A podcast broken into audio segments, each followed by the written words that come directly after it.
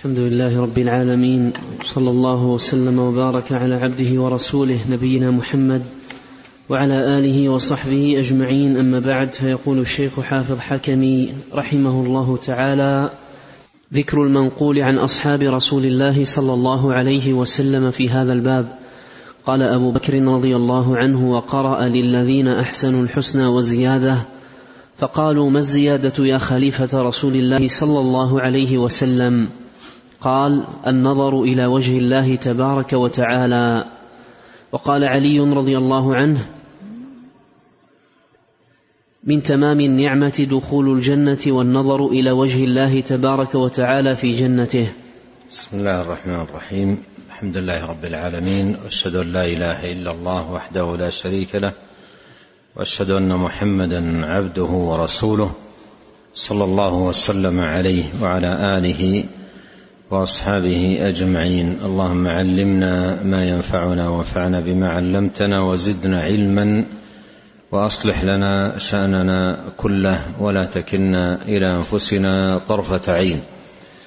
أما بعد لما أنهى المصنف رحمه الله تعالى سوق الأحاديث في إثبات رؤية المؤمنين ربهم سبحانه وتعالى يوم القيامة شرع في ذكر الآثار والنقول عن أئمة السلف رحمهم الله تعالى الصحابة ومن اتبعهم بإحسان. وبدأ في الصحابة بصديق الأمة وخيرها وأفضلها أبي بكر الصديق رضي الله عنه وأرضاه. في تفسير الزيادة. بأنها النظر إلى الله سبحانه وتعالى. وهذا ورد فيه الحديث حديث صهيب ورد فيه آثار ونقول كثيرة جدا عن أئمة السلف من الصحابة والتابعين أن الزيادة في قوله للذين أحسنوا الحسنى وزيادة هي النظر إلى وجه الله سبحانه وتعالى الكريم. وأورد عن علي رضي الله عنه أنه قال من تمام النعمة دخول الجنة والنظر إلى وجه الله تبارك وتعالى في جنته. ولا ريب في هذا أن الله سبحانه وتعالى يتم على عبده النعمة بالفوز بدخول الجنة والنجاة من النار.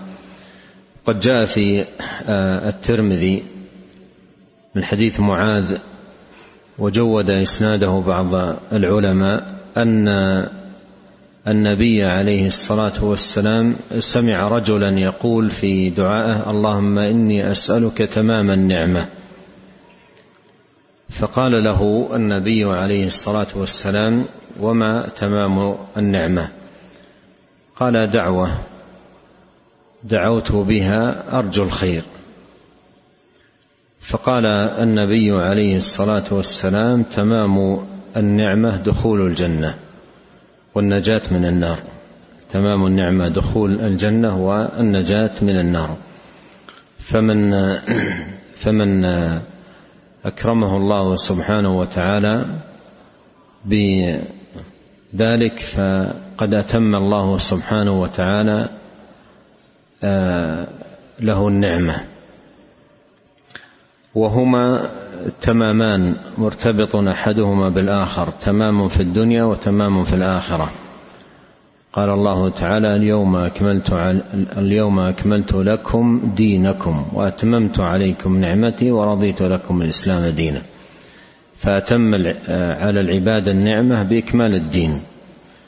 وكلما عظم حظ العبد من هذا التمام تمام الدين تمسكا ومحافظة ورعاية كان حظه من تمام النعمة بدخول الجنة والنجاة من النار والفوز بالنظر إلى الله سبحانه وتعالى في الدار الآخرة. نعم. قال رحمه الله تعالى وقال حذيفة رضي الله عنه الزيادة النظر إلى وجه الله تبارك وتعالى. وقال عبد الله بن مسعود رضي الله عنه والله ما منكم من إنسان إلا أن ربه سيخلو به يوم القيامة كما يخلو أحدكم بالقمر ليلة البدر. قال فيقول ما غرك بي يا ابن آدم ثلاث مرات؟ ماذا أجبت المرسلين ثلاث مرات؟ ماذا عملت فيما علمت؟ وقال رضي الله عنه الزيادة النظر إلى وجه الله عز وجل. ما غرك بي؟ هذا السؤال عن المعبود. مثل ما جاء في الآية ماذا كنتم تعبدون؟ وماذا أجبت المرسلين؟ هذا السؤال عن الاتباع. وهما سؤالان يسأل عنهما الخلائق يوم القيامة. ماذا كنتم تعبدون وماذا أجبتم المرسلين؟ سؤالا عن المعبود اخلاصا للدين له وسؤالا عن المرسل باتباعه وسلوك نهجه. وهما الأصلان اللذان يقوم عليهما الدين ولا قيام للدين إلا عليهما. ومعنى الشهادتين لا إله إلا الله محمد رسول الله. نعم. قال رحمه الله تعالى وقيل لابن عباس رضي الله عنهما كل من دخل الجنة يرى ربه عز وجل؟ قال نعم. نعم لكن يتفاوتون في حظهم ونصيبهم من هذه الرؤيا كتفاوتهم في نعيم الجنة ولكل درجات مما عملوا. نعم. قال رحمه الله تعالى وقال معاذ بن جبل رضي الله عنه يحشر الناس يوم القيامة في صعيد واحد فينادى أين المتقون؟ فيقومون في كنف واحد من الرحمن تعالى لا يحتجب الله منهم ولا يستتر. قال أبو عفيف وهو الراوي عنه من المتقون؟ قال قوم اتقوا قوم اتقوا الشرك وعبادة الأوثان وأخلصوا لله في العبادة فيؤمرون إلى الجنة. فيمرون. فيمرون إلى الجنة. اتقوا الشرك. هذه أعظم التقوى وأساسها الذي عليه تبنى. اتقاء الشرك بالبعد منه والخلاص من الوقوع فيه. وهذه اعظم أعظم التقوى. و والشرك أعظم ما يتقى اي يجتنب. والله عز وجل أمر عباده باجتناب الذنوب والمعاصي وأعظمها الشرك بالله سبحانه وتعالى. أعظمها الشرك. فالتقوى اتقاء ما حرم الله بالبعد عنه ومجانبته وأعظم ما حرم الله سبحانه وتعالى على العباد هو الشرك بالله عز وجل. نعم. قال رحمه الله تعالى وكان أبو هريرة رضي الله عنه يقول لن تروا ربكم حتى تذوقوا الموت هذا بمعنى الحديث المرفوع إلى النبي عليه الصلاة والسلام اعلموا أنكم لن تروا ربكم حتى تموتوا وقد تقدم قريبا نعم. قال رحمه الله تعالى وقال ابن عمر رضي الله عنهما إن, إن أدنى أهل الجنة منزلة من ينظر إلى ملكه ألفي عام يرى أقصاه كما يرى أدناه وإن أفضلهم منزلة لمن ينظر إلى وجه الله جل جلاله في كل يوم مرتين. وكان فضالة بن هذا يروى مرفوعا وموقوفا وقد تقدم في المرفوعات إلى النبي عليه الصلاة والسلام لكن في إسناده كما تقدم ثور بن أبي فاختة وهو ضعيف. نعم. قال رحمه الله تعالى وكان فضالة بن عبيد رضي الله عنه يقول اللهم إني أسألك الرضا بعد القضاء وبرد العيش بعد الموت ولذة النظر إلى وجهك. وقد تقدم هذا الدعاء عنه وتقدم مرفوعا من حديث زيد بن ثابت وعبادة بن الصامت رضي الله عنهم. نعم. قوله وقد تقدم هذا الدعاء عنه أي في المرفوعات إلى النبي عليه الصلاة والسلام لكن فيما يظهر ليس ذاك الموطن الأول محلا لإيراد هذا الأثر وإنما محله هنا الموقوفات على الصحابة رضي الله عنهم. والدعوة التي تضمنها هذا الأثر عن فضالة جاءت في حديث عمار بن ياسر المتقدم في المرفوع إلى النبي عليه الصلاة والسلام. نعم.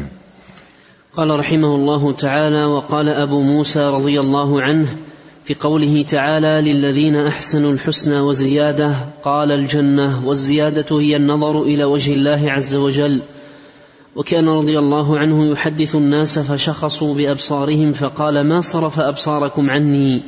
قالوا الهلال. قال فكيف بكم إذا رأيتم وجه الله تعالى جهره هذا هذه لفته جميلة جدا في التعليم وهي من اقتناص الفرص في التعليم والبيان. يعني كان يحدثهم فانصرفوا عنه ينظرون إلى الهلال شدهم جماله وحسنه فأخذوا يرمقونه بأبصارهم ينظرون إليه. فوجدها فرصة ليبين لهم هذا البيان الجميل. قال ما صرف أبصاركم عني ما صرف أبصاركم عني؟ قالوا الهلال. قال فكيف بكم إذا رأيتم وجه الله؟ يعني إذا كان هذا الجمال للهلال شدكم بهذا على هذا النحو شدكم النظر إليه. فكيف بكم إذا نظرتم إلى الله سبحانه وتعالى؟ وهذا من لطيف من لطيف البيان في الفرص مثل هذه.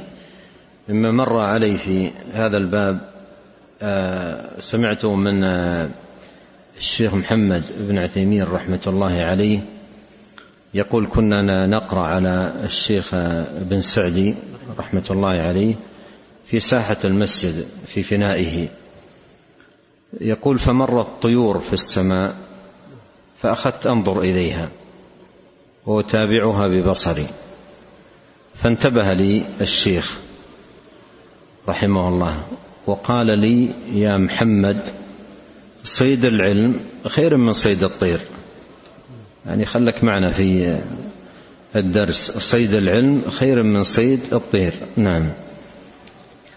قال رحمه الله تعالى وقال آنس بن مالك رضي الله عنه في قوله عز وجل ولدينا مزيد يظهر لهم الرب تبارك وتعالى يوم القيامة.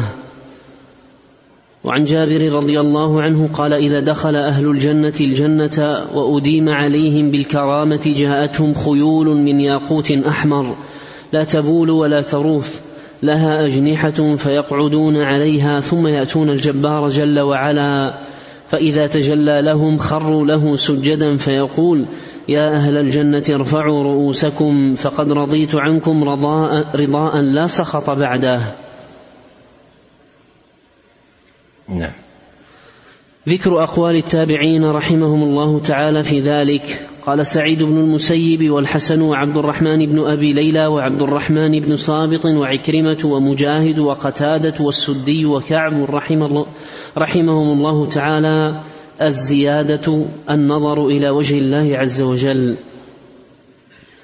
وكتب عمر بن عبد العزيز رحمه الله تعالى إلى بعض عماله أما بعد فإن عماله المراد بها الأمراء.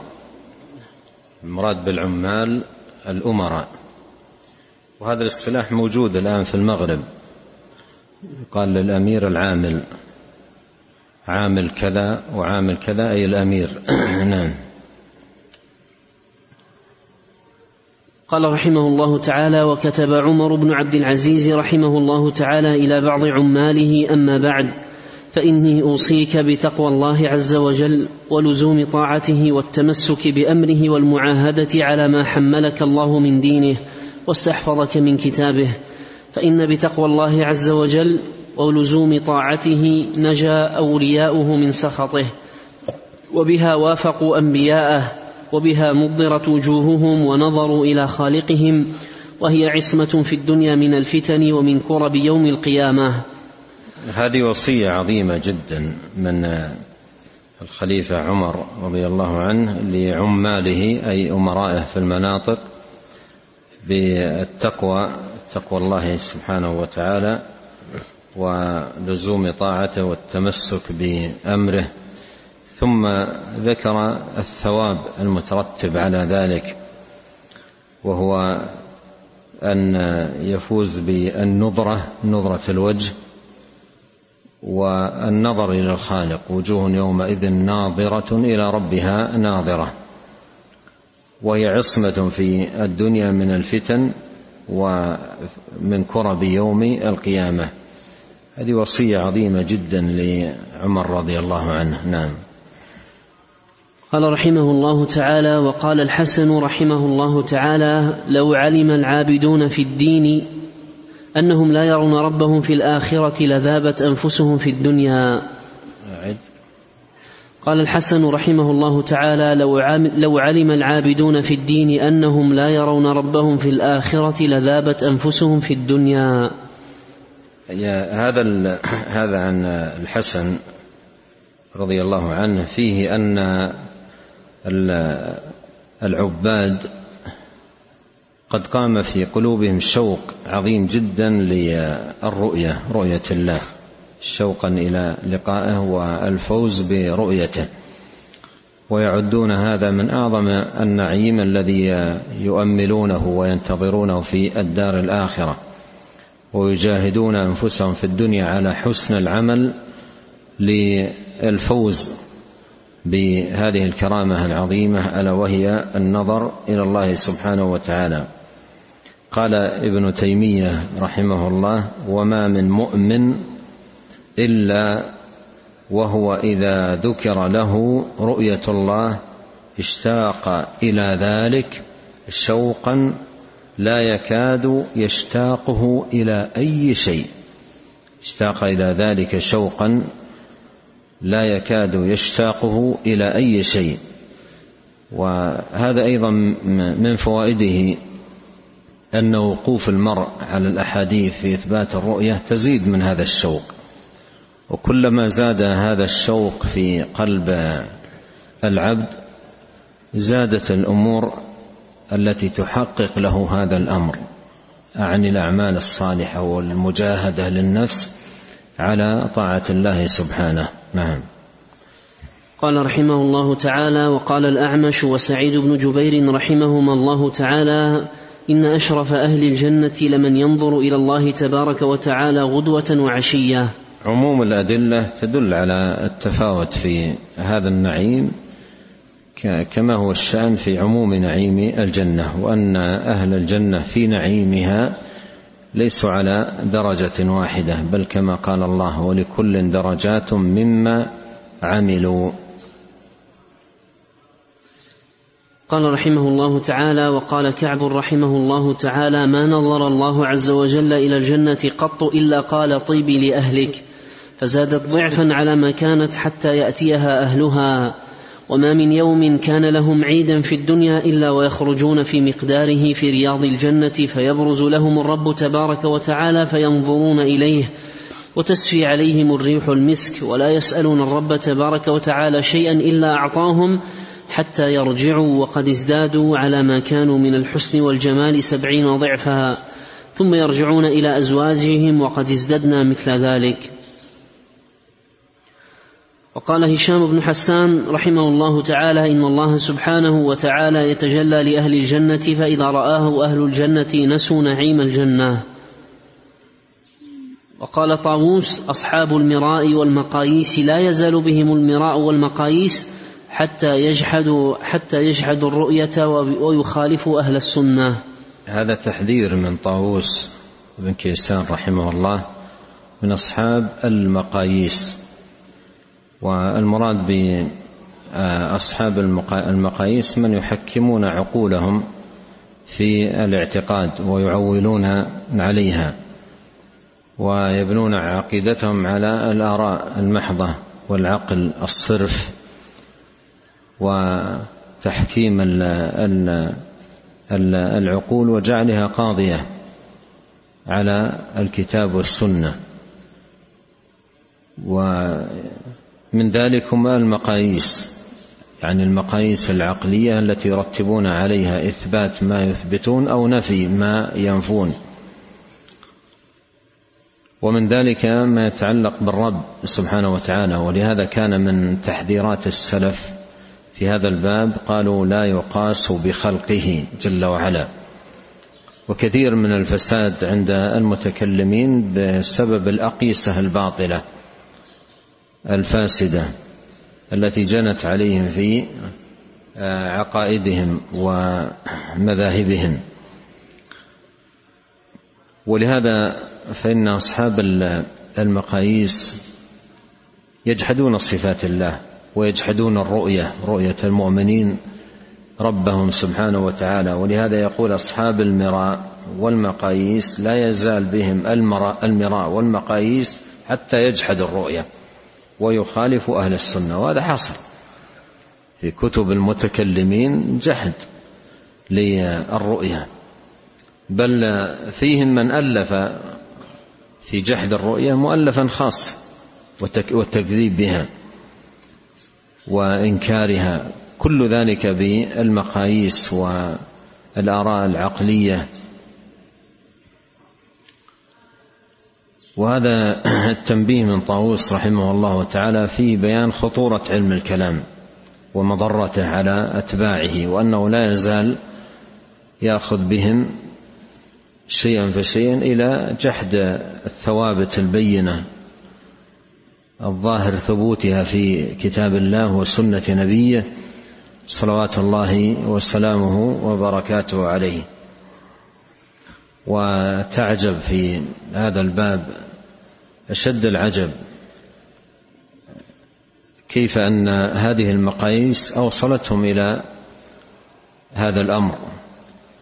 فتقدم قريبا أن العباد لا لا يزال لا تزال قلوبهم تمتلئ شوقا وطمعا في رؤية الله. وأما علماء الكلام فإنهم يجحدون ذلك أصلا. وينفونه ولا يعتقدون حصوله. ومن ينفي الرؤية لا يقوم في قلبه طمع في نيلها لأنه أصلا ما آمن بها. لا يقوم في قلبه طمع وشوق لنيلها. ولهذا كما قال ببعض السلف قال من أنكر رؤية الله سبحانه وتعالى حري أن يحرم منها يوم القيامة. حري أن يحرم منها يوم القيامة لأنه أصلا أصلا في الدنيا ما قام في قلبه طمع لأنه جاحد ومنكر لذلك. نعم. قال رحمه الله تعالى وقال شريك عن أبي إسحاق السبيعي الزيادة النظر إلى وجه الرحمن تبارك وتعالى. وعن عبد الرحمن بن أبي ليلى أنه تلا هذه الآية للذين أحسنوا الحسنى وزيادة قال إذا دخل أهل الجنة الجنة أعطوا فيها ما سألوا وما شاءوا. فيقول الله عز وجل لهم إنه قد بقي من حقكم شيء لم تعطوه. فيتجلى لهم تبارك وتعالى فلا يكون ما أعطوه عند ذلك بشيء. فالحسنى الجنة والزيادة النظر إلى وجه ربهم تبارك وتعالى ولا يرهق وجوههم قتر ولا ذلة. أي بعد نظرهم إلى ربهم تبارك وتعالى.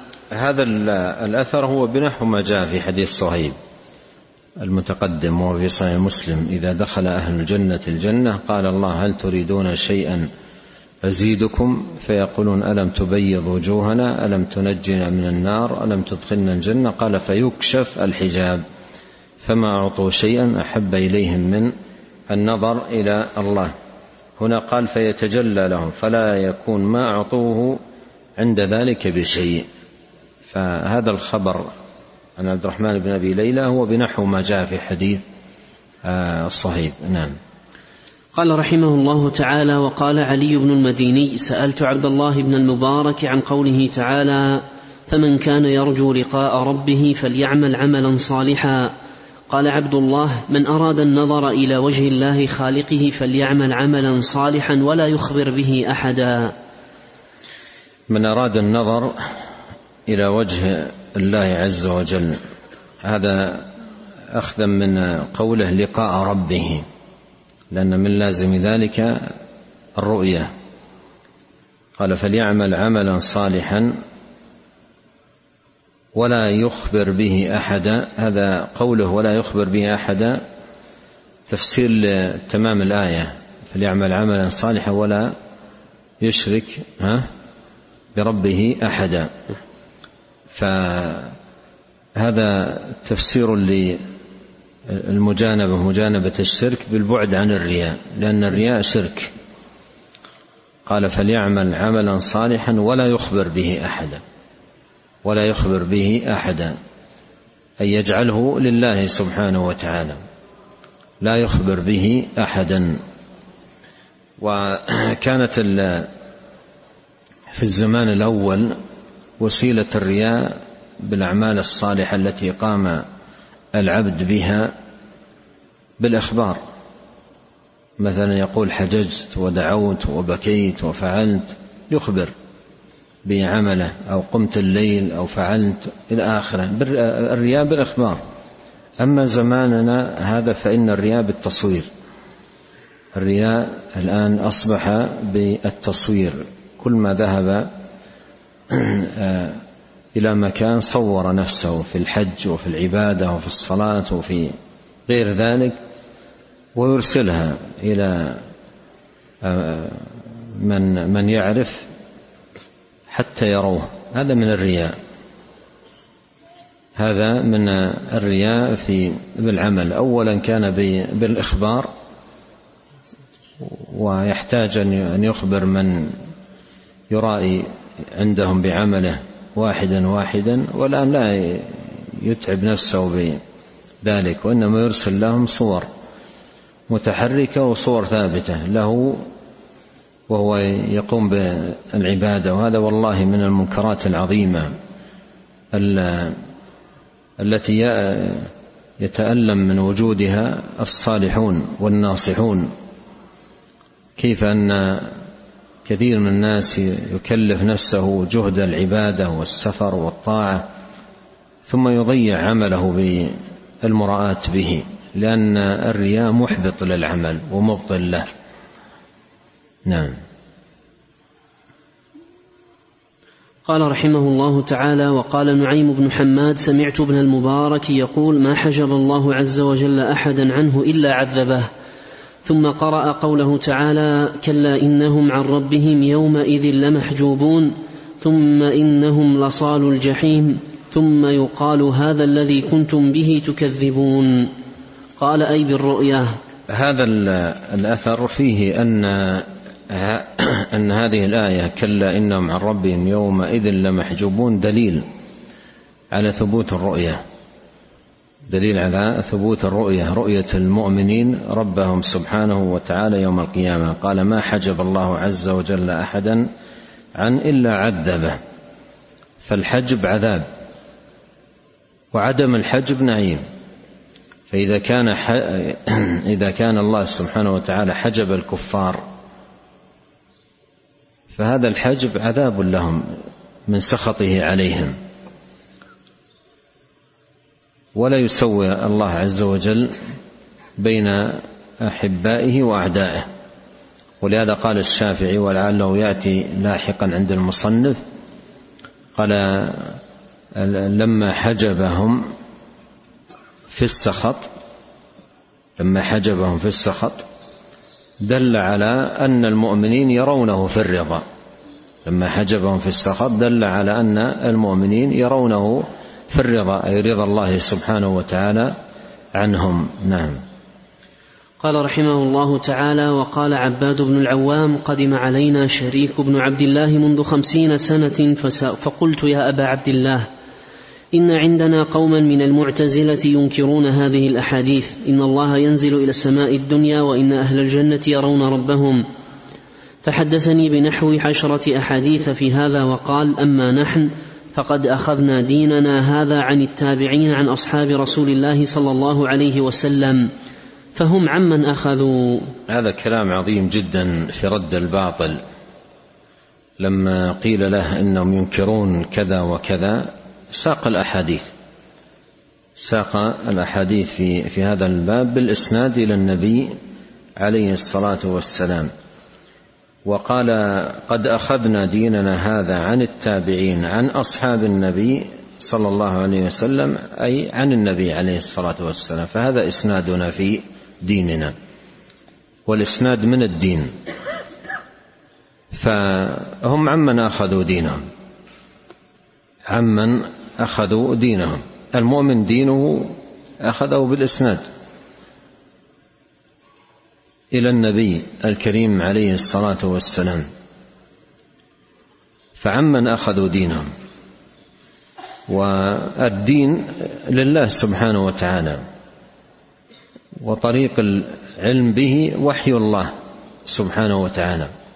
ولهذا لا دين إلا بالوحي. فعمن أخذ دينه من لم يرتبط بالوحي. وانفصل عن الوحي بعقله أو رأيه أو فهمه أو غير ذلك. نعم. قال رحمه الله تعالى وقال عقبة بن قبيصة أتينا أبا نعيم أتينا أبا نعيم يوما فنزل إلينا من الدرجة التي في داره فجلس وسطها كأنه مغضب فقال حدثنا سفيان بن سعيد ومنذر الثوري وزهير بن معاوية وحدثنا حسن بن صالح بن حي وحدثنا شريك بن عبد الله النخعي هؤلاء أبناء المهاجرين يحدثوننا عن رسول الله صلى الله عليه وسلم أن الله تبارك وتعالى يرى في الآخرة حتى جاء ابن يهودي صباغ يزعم أن الله تعالى لا يرى يعني بشرا المريسي قبحه الله. نعم يعني لما جاء هؤلاء الرؤوس رؤوس البدع والضلال أخذوا في نشر ضلالتهم ومنها جحد الرؤية رؤية الله سبحانه وتعالى يوم القيامة.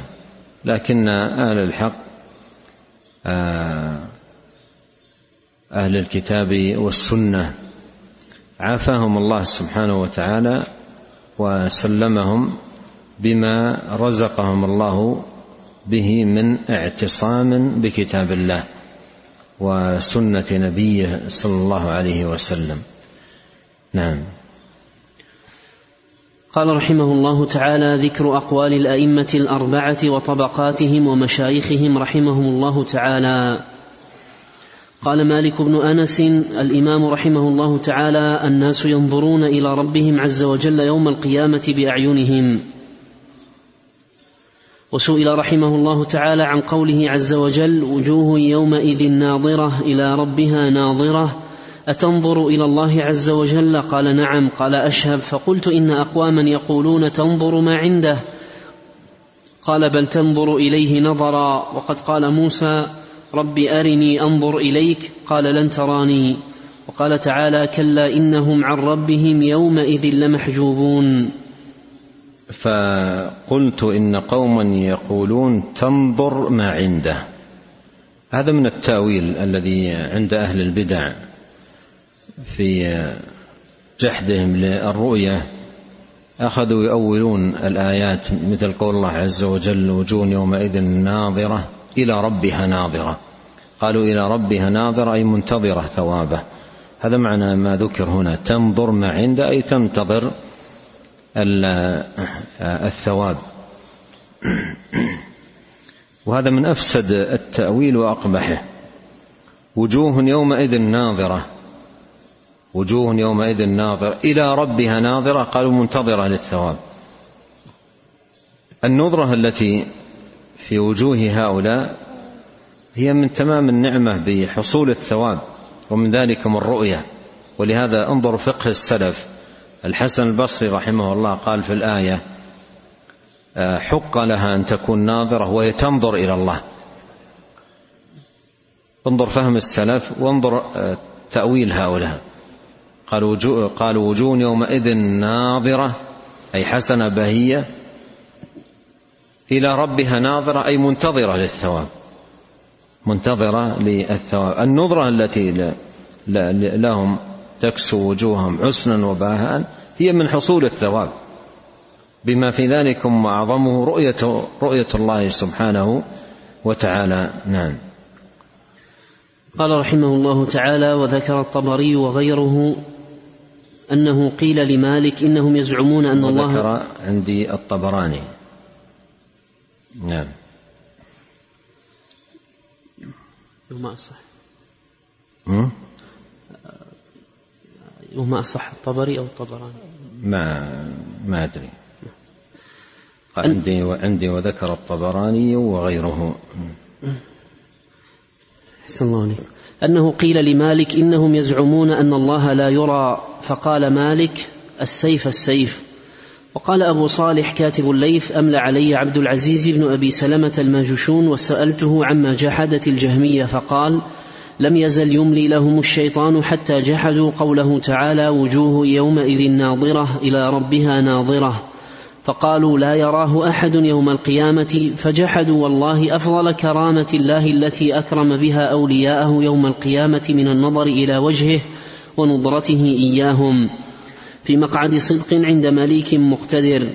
فورب السماء والأرض ليجعلن رؤيته يوم القيامة للمخلصين له ثوابا لينظر بها وجوههم دون المجرمين. انظر لينظر بها وجوههم.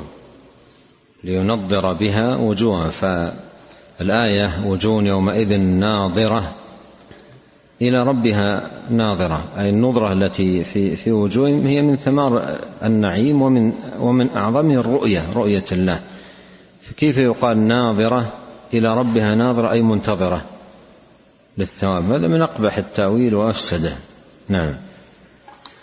قال فورب السماء والأرض ليجعلن رؤيته يوم القيامة للمخلصين له ثوابا لينظر بها وجوههم دون المجرمين وتفلج بها حجتهم على الجاحدين وهم عن ربهم يومئذ لمحجوبون لا يرونه كما يزعمون أنه لا يرى. ولا يكلمهم نعم عدد من السلف يقولون ذلك يعني أن أن من يجحد الرؤية حري به أن يحرم منها أنه أصلا ما قام في قلبه طمع في نيلها ولهذا ابن الماجشون يقول لا,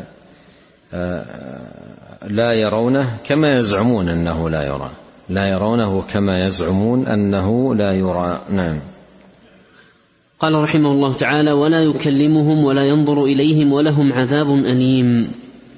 وقال الأوزاعي رحمه الله تعالى إني لأرجو أن يحجب إني لأرجو أن يحجب الله عز وجل جهما وأصحابه عن أفضل ثوابه الذي وعد الذي وعده الله أولياءه حين يقول وجوه يومئذ ناظرة إلى ربها ناظرة. فجحد جهم وأصحابه أفضل ثوابه الذي وعده وعده الله تعالى أولياءه. وقال الوليد بن مسلم سألت الاوزاعي وسفيان الثوري ومالك بن أنس والليث بن سعد عن هذه الآية التي فيها الرؤيا فقالوا تمر بلا كيف. تمر بلا كيف. تمر أي كما جاءت. و قد جاءت محملة بالمعاني فإمرارها كما جاءت يكون بإثبات المعاني. المعاني التي جاءت هذه النصوص مشتملة عليها. وقول بلا كيف أي بلا تكييف. النفي هنا نفي للعلم علمنا بالكيفية. بلا كيف أي بلا علم بالكيف. وخوض وبلا خوض في التكييف. نعم.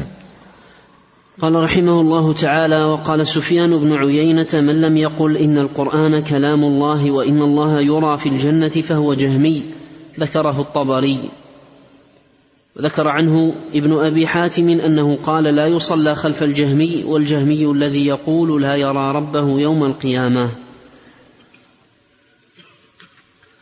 وذكر ابن أبي حاتم عن جرير بن عبد الحميد أنه ذكر حديث ابن أنه ذكر حديث ابن سابط في الزيادة أنها النظر إلى وجه الله عز وجل فأنكره رجل فصاح به وأخرجه من مجلسه. وذكر أيضا عن ابن المبارك أن رجلا من الجهمية قال له يا أبا عبد الرحمن خدى بان جهان جون بيند ومعناه كيف يرى الله يوم القيامة؟ أكيد أنك قرأتها خطأ. أقول أكيد أنك قرأتها خطأ. نعم. ومعناه كيف يرى الله يوم القيامة؟ وأنا كذلك ما أحسن أصحح لك. نعم. أحسن الله عليك قال ومعناه كيف يرى الله يوم القيامة؟ فقال بالعين. وقال وكيع بن الجراح رحمه الله تعالى يراه تبارك وتعالى المؤمنون في الجنة ولا يراه إلا المؤمنون.